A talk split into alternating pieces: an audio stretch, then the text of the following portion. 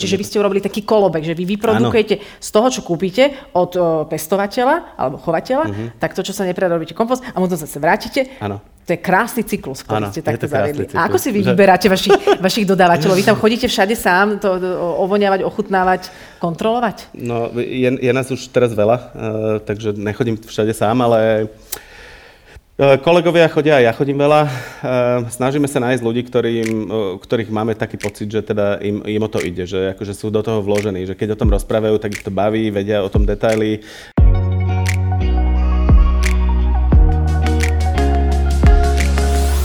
Kamaráti, vítame vás pri ďalších dieloch nášho podcastu. Vďaka nemu si pospomíname na najzaujímavejšie osobnosti, ktoré sme v posledných rokoch hostili v sále činohry SND, v koncertnej sále Slovenského rozhlasu alebo aj v štúdiu RTVS.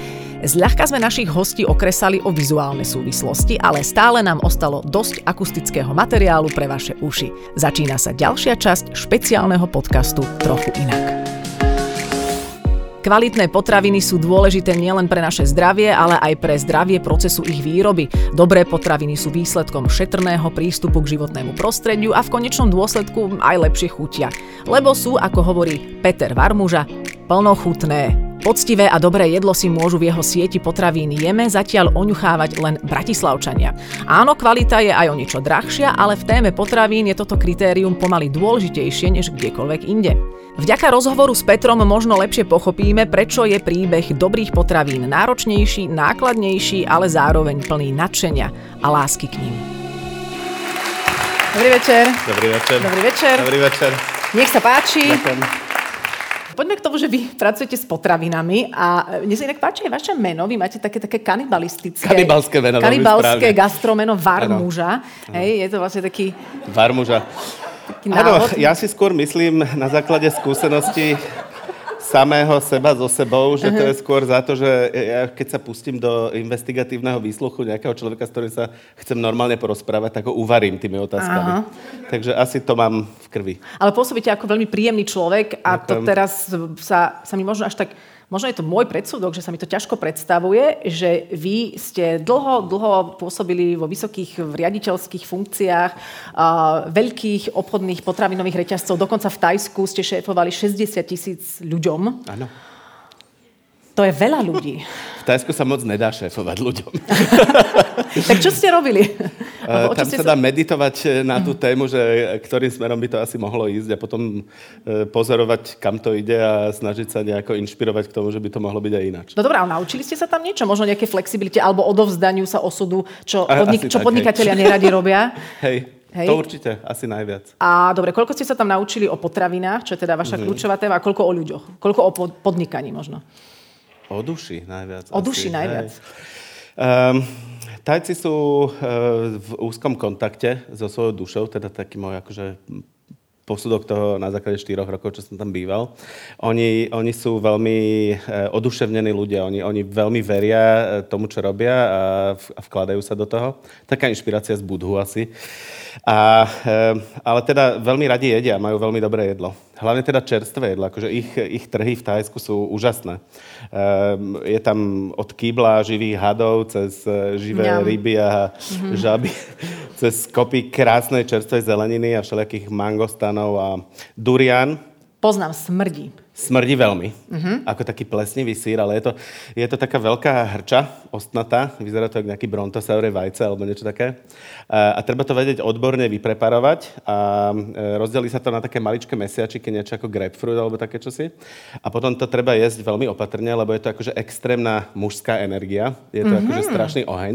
Aj u vás v potravinách sa to dá kúpiť? Lebo vy, máte, vy ste teda majiteľom, šéfom, uh-huh. vlastne aj takou hybnou silou uh-huh. potravinového to znie zvláštne, že potravinového reťazca vlastne. No, sme taký malý reťazče. Reťa, alebo potravinový reťazec si predstavím teda, že muchu, muchu pavúka a tak ďalej, ale vy máte svoje potraviny, ktoré sú teda vysoko kvalitné a je to akože slovenská značka. Čo je váš zámer?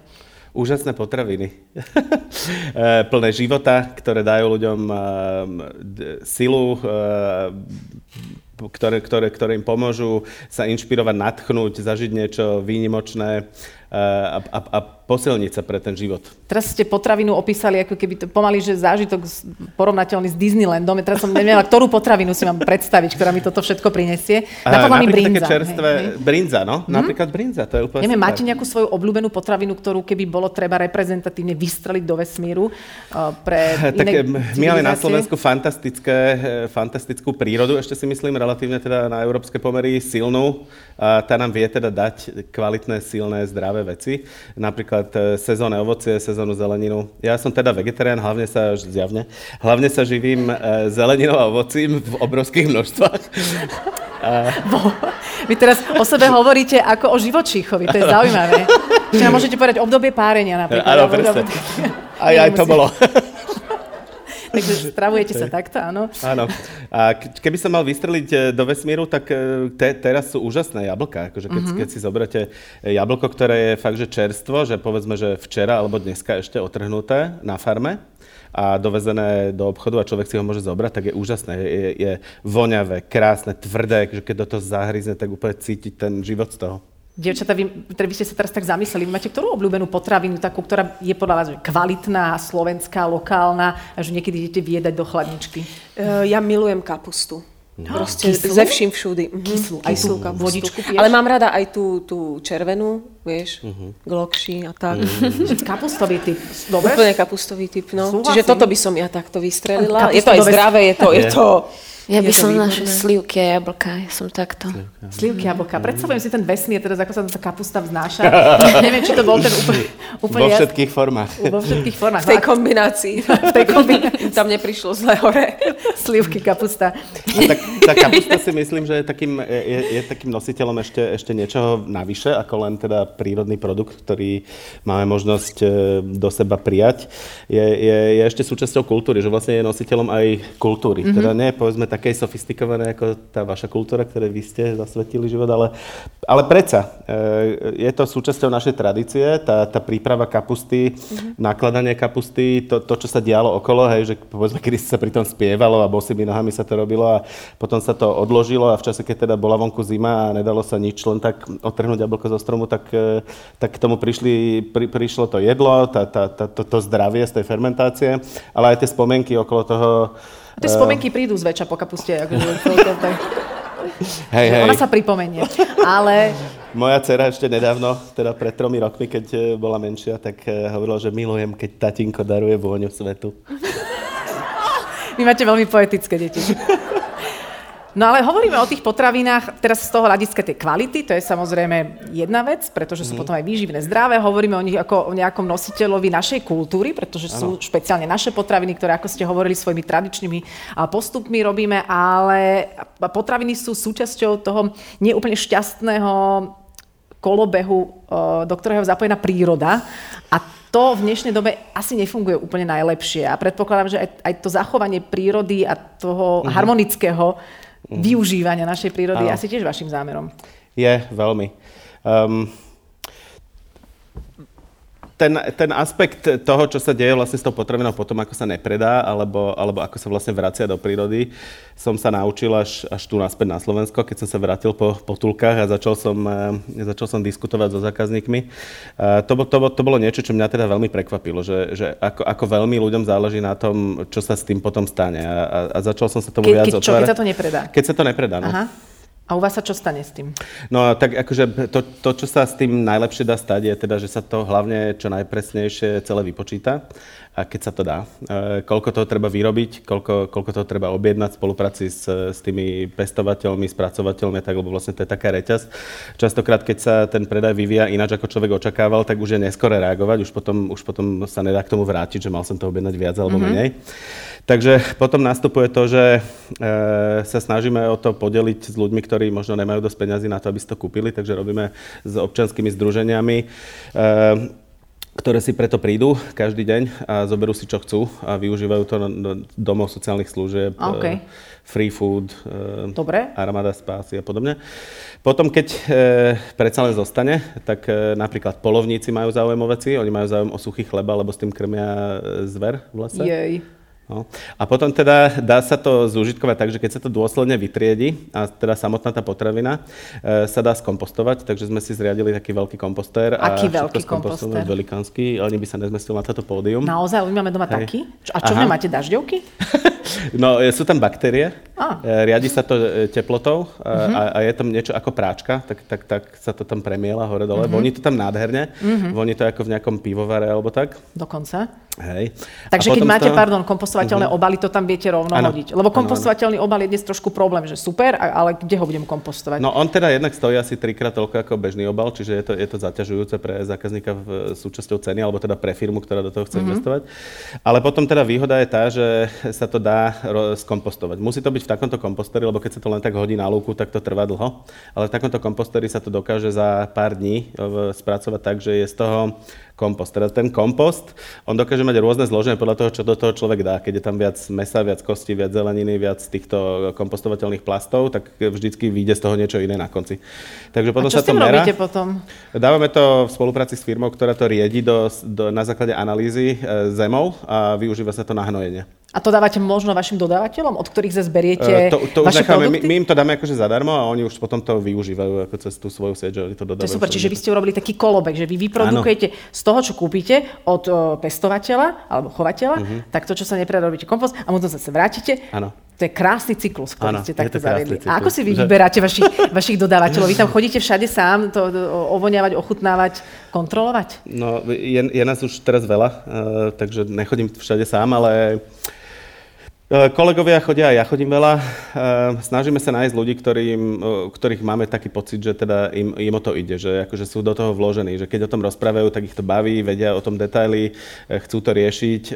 Možno niekedy robia chyby a častejšie ako, ako ľudia, ktorí sú takí akože premyslenejší, chladnejší, povedzme profi. Mm-hmm. Ale zasa tá energia, ktorú do toho vkladajú, ako keď je to jedlo urobené s láskou od začiatku, tak to, to je tá karta, na ktorú my vsádzame, že chceme ľudí, ktorí do toho dajú srdce srdce a lásku a, a, a od začiatku to robia. Ale aj nejaké ingrediencie teda. Áno, presne. Ale funguje to, lebo teda vy ako obchodník, teraz neviem, že príde k vám tá klobáska a tak mm-hmm. cítite, že je v nej dosť lásky, alebo poviete, že chcete ešte mm-hmm. vyšší podiel. Alebo, Áno, ne, nedá sa to tam napísať percentuálne mm-hmm. zloženie, čiže je to také odhadované. Ale akože cítite to, alebo cíti to klient alebo zákazník z tých výsledných produktov? Máte na to nejaké reakcie? Mm, dúfam, že hej, no. Ak máme, máme reakcie, ale tak um,